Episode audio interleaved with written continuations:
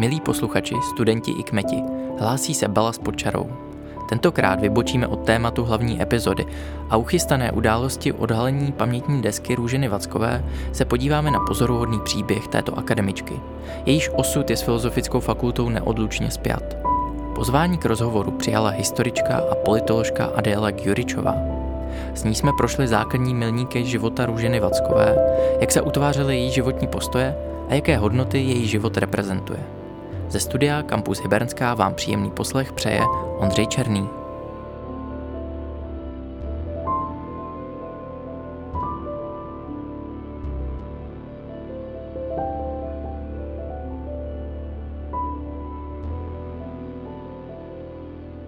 Adéla Gjuričová, historička z Ústavu pro soudobé dějiny Akademie věd a také z Ústavu českých dějin na Filozofické fakultě. Dobrý den, paní doktorko, vítejte u nás v Balastu. Dobrý den, díky.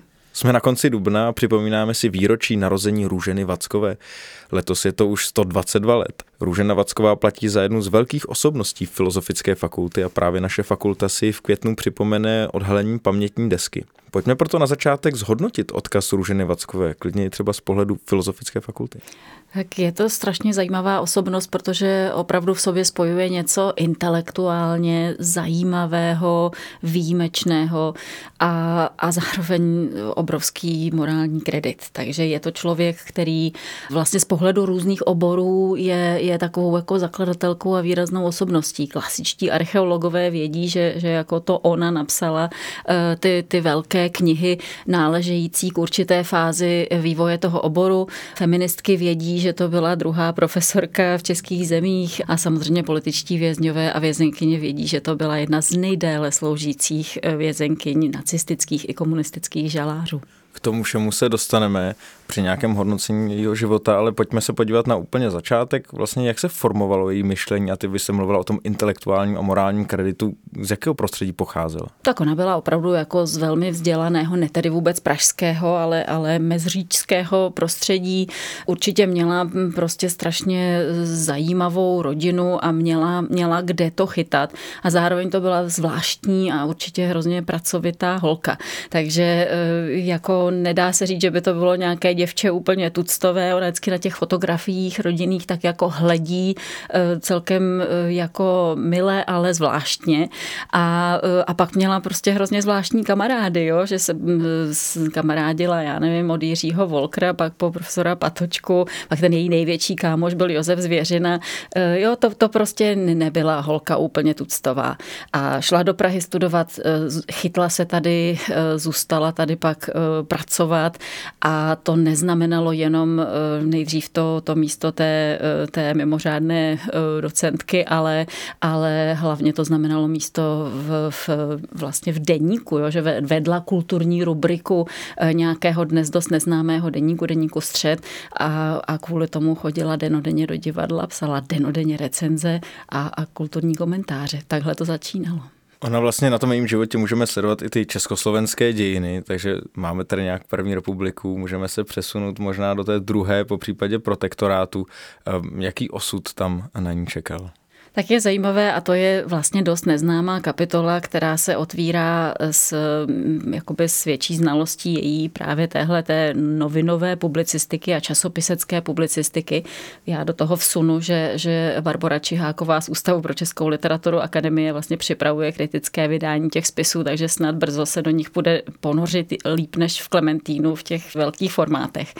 Ale jako už za druhé republiky ona byla velmi výrazná, ale připojila se k proudu, který většinou neznáme, který se tak jako snadno netraduje právě v české literární nebo intelektuální historii a sice k tomu proudu kritickému, k tomu čapkovsko-masarykovskému mainstreamu. A zároveň úplně stejně plnou parou pak vplynula do odboje. Na konci války sedí v celé smrti, jo, vypadá to, že dopadne tak špatně jako její, co, bratr a švagr, jo, jako tu, tu rodinu to úplně zdecimovalo a Růžena Vacková byla kousek od od smrti. A vlastně tohle je taky nějaký formativní okamžik, ten Zvěřina to, to pak vypravuje, že ona prostě řekla buď Bůh nebo nic, jo? Že, že, že jako ta konverze fakt nebyla asi barvotisková, nebylo to nějaké prostě náboženské procitání a bylo to takový ten zážitek absolutna v tom, jako buď absolutně zakalím, nebo to přežiju a, a teda dám všechno Bohu. Strašně zajímavá poloha. Když už jsme u té konverze, tak byste zmiňovala právě přátelství s teologem a knězem Josefem Zvěřinou. Bylo právě tohle přátelství jedním z těch důležitých momentů, které vedly Růženu Vackovou k konverzi ke katolicismu? Já myslím, že to jako podrobně úplně neznáme a zajímavé spíš je, že to přátelství ale nebylo jenom, přesto to bylo přátelství kněze a pak teda té katolické intelektuálky, tak to jako vlastně nezačínalo tím Zvěřinovým vůdcovstvím. Jo? On to vypravuje, jak za ním přišla do té zákristie, dávala mu nějakou odbornou knížku, Huizingovou katedrálu a, a tak jako mu to dávala jako ta, ta paní, prostě co mu, co mu dává knížku a on říkal jako mladé tele se ani lva nebojí a tak oni jako ještě se ptali, jestli tomu rozumí. A ona, no to je totiž můj obor, jo. Takže oni vlastně se nejdřív potkali nějak na, na, na té odborné úrovni, řekněme, přestože to bylo v kostele a ona už něco hledala. Ale je to prostě celé takové jako málo představitelné, jak se pro ně ten duchovní a odborný život nějak prolínal. A, a to veliké přátelství, jako partnerství samozřejmě v nějakém zcela platonickém smyslu, ale, ale, ale partnerství. Říkala jste, že byla v celé smrti za protektorátu. Do toho vězení se pak dostala nedlouho poté opět za komunismu. Tak jak byste charakterizovala právě tohle období těch čtyřicátých, padesátých let z pohledu života Růženy Vackové? Ona jednak ještě napsala několik e, takových jako kulturně politických úvah e, na téma marxismu, komunismu.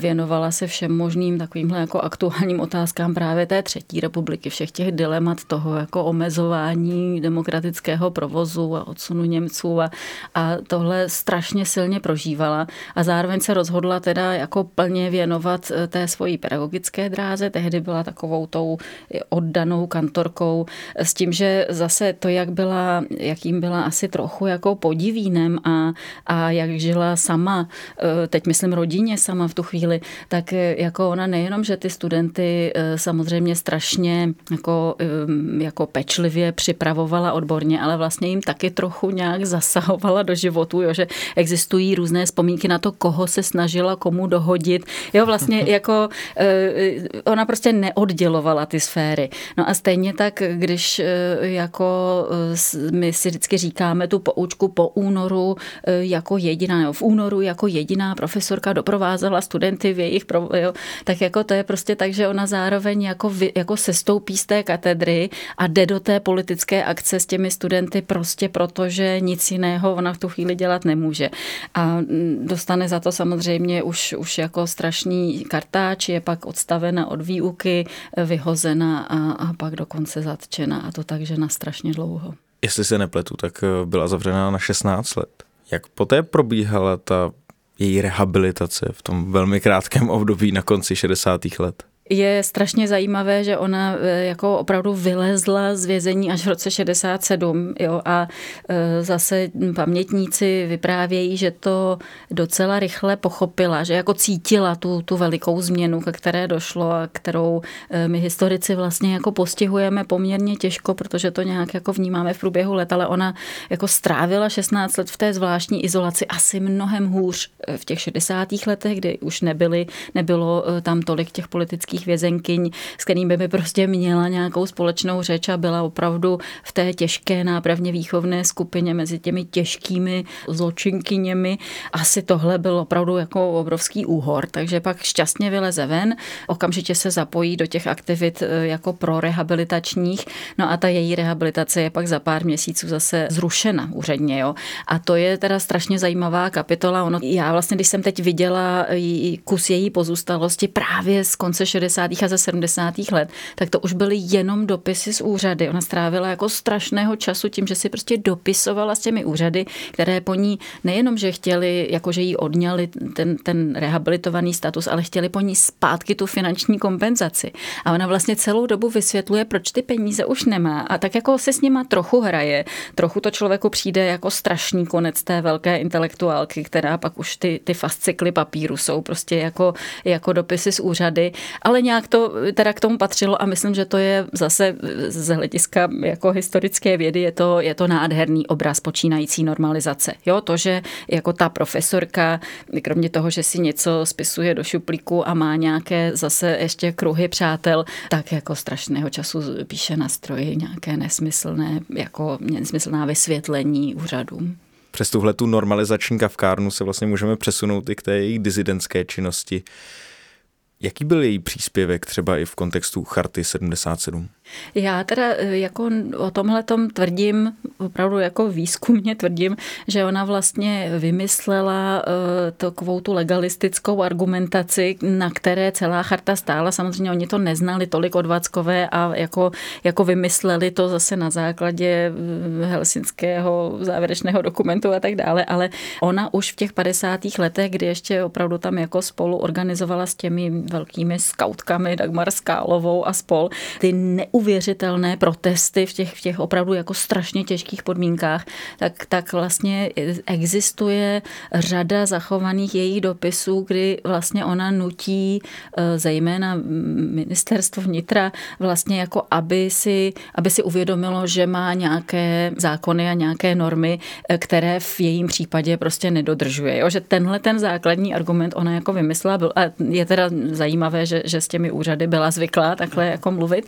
A v nějakém smyslu podle mě to, to je něco, co my považujeme až za vynález jakoby toho chartovního okruhu, ale ona na něj, řekněme, přišla už předtím, ale použila ho jenom pro svoji osobu. Ale zároveň ona potom jako k těm mladým lidem, kterých vlastně se charta zastávala, to znamená k tomu undergroundu, ona už nijak blízko neměla a žila relativně izolovaně, jakkoliv teda měla nějaké ty, ty okruhy, které jí navštěvovaly a s kterými prostě intelektuálně rozprávěla. Jsem rád, že jsme si tady mohli takhle představit ten její názorový a postojový vývoj.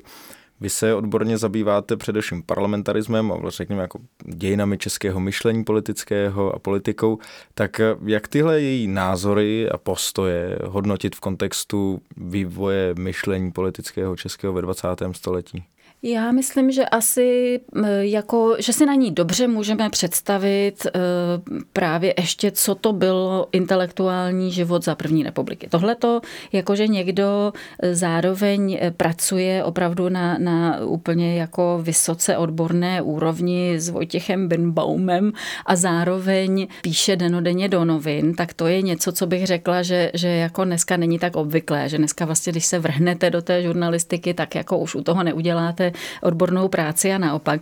To myslím, že je hrozně zajímavé. No a pak jako asi ty historické posuny jsou také v tom e, jejím třeba poválečném, teď už jako křesťanském, katolickém myšlení, že to opravdu ještě byly časy, kdy to katolické myšlení se nějak vyjadřovalo ke světu a přestože ona byla takhle prostě jako drsná katolická aktivistka, jo, v, to, v těch úzkých studentských kruzích, tak to zároveň ale bylo, bylo ještě myšlení, které nevydělovalo ten katolicismus jako ze zbytku společnosti, které společně s tou společností nebo nějak spíš jako pro ní se pokoušelo formulovat odpovědi na nějaká dilemata doby. Tohle myslím, že, že je potřeba si uvědomit, že spíš bych řekla, než že typické, takže ona pro nás nějak zajímavě tahle dvě období třeba charakterizuje. Samozřejmě to, co najdeme v jejich dopisech z vězení, je pak jako třetí kapitola, to, že tam někdo těma tuštičkama a prostě jako, jako nad tím drobným písmem jako spisuje vlastně takhle hluboké úvahy o nějakých opravdu integrálních, jako morálních otázkách. To je strašně zajímavé. Je to zajímavé z hlediska dějin feminismu. Jo, ona to jako na jednu stranu odmítá. Její matka byla feministická aktivistka a přitom je to tahleta jako ženská, která žije sama a přemýšlí sama. Zhodnotili jsme ten první život, teď se můžeme dostat k tomu druhému životu. Tím samozřejmě myslím, jak se na Růženu Vackovou vzpomíná. Tak jaké místo vlastně má Růžena Vacková v české paměti? Já když jsem začínala tím, jak to je ta velká odbornice, velká všechno možné, tak vtip je v tom, že ji vlastně ještě zná pořád strašně málo lidí. Určitě už je to lepší než před pár lety, kdy byla úplně neznámou osobou, ale, ale jako pořád asi, když se řekne oběť komunismu nebo něco, tak si představíme spíš Miladu Horákovou a to je asi jediná ženská, která jako je a tak dále. Jo. Takže je známá strašně málo na jednu stranu. Na druhou stranu dlouho od devadesátých let se jako usazoval takový ten právě obraz, jaký říkali ty spoluvězenkyně Růženka. Jo, takže to byl ta, ten jako bezchybný, opravdu barvotiskový obrázek té paní, která je v tom vězení celou dobu jako držela a byla vždycky na správné straně. Tak tam už jako se udělalo aspoň malinko výzkumu v tom, aby se řeklo, že za druhé republiky šlápla docela slušně vedle, že některé ty texty jsou jako prostě docela hnusné vůči nějakým lidem, kteří v tu chvíli už byli v ohrožení a tak dále. A že ty názory měnila a že sice šla do všeho po hlavě, ale taky jako ne vždycky s, s dobrým úsudkem, teď myslím politicky, politickým úsudkem. No a pak je samozřejmě i třeba ten obraz jako těch blízkých lidí, jo, kteří určitě mají pocit, že se o tom nemluví pořád dost, dost úplně, protože ono vlastně zase mít takového člověka s těmi absolutními nároky nějak blízko, což já jsem takhle slyšela právě od její rodiny. A, a, a, a na to já jsem chtěl navázat, protože vy máte i specifickou pozici toho, že jste se vlastně přivdala do rodiny Růženy Vackové. Prostě ty lidi, ano, takhle znám a něco jsem od nich slyšela a je to strašně zajímavé, že oni samozřejmě o ní mluví s velikou úctou a, a opravdu zní, zní jako ta autorita zářila, ta autorita, ta integrálnost toho postoje, to z ní evidentně vyzařovalo a zároveň prostě od ní dostávali takový různý jako hudráky v těch výročních dopisech, jo? Jako, jako to, že malýmu klukovi napíše jako, já nevím, k sedmým narozeninám už si velký chlapec a před tebou teď stojí velké úkoly, jo? A to mluvíme teda o nějakém roce sedmdesát devět, nebo já nevím, jo, jako Jako nebylo to určitě snadný s ní. A zároveň jako tomu stejnému malému klukovi prostě nějak stavěla z kostiček nějaký vlastně jako architektonický archetypy, protože přece to byla jako ta, ta pratetička, konzistorička. Takže to není snadný, ale rozhodně to není jako jednoduchý a plochý člověk. Tak já doufám, že i my všichni studenti z Filozofické fakulty budeme moc říkat o Růženě Vackové, že to byla naše pratetíčka, konzistorička a snad tomu přispěje i odhalení pamětní desky, které, jak ještě jednou připomínám, se odehraje v květnu na budově Filozofické fakulty. Paní doktorko, moc krát děkuju za tenhle rozhovor a za tohle vzpomenutí na osobnost Růženy Vackové. Moc děkuju za pozvání.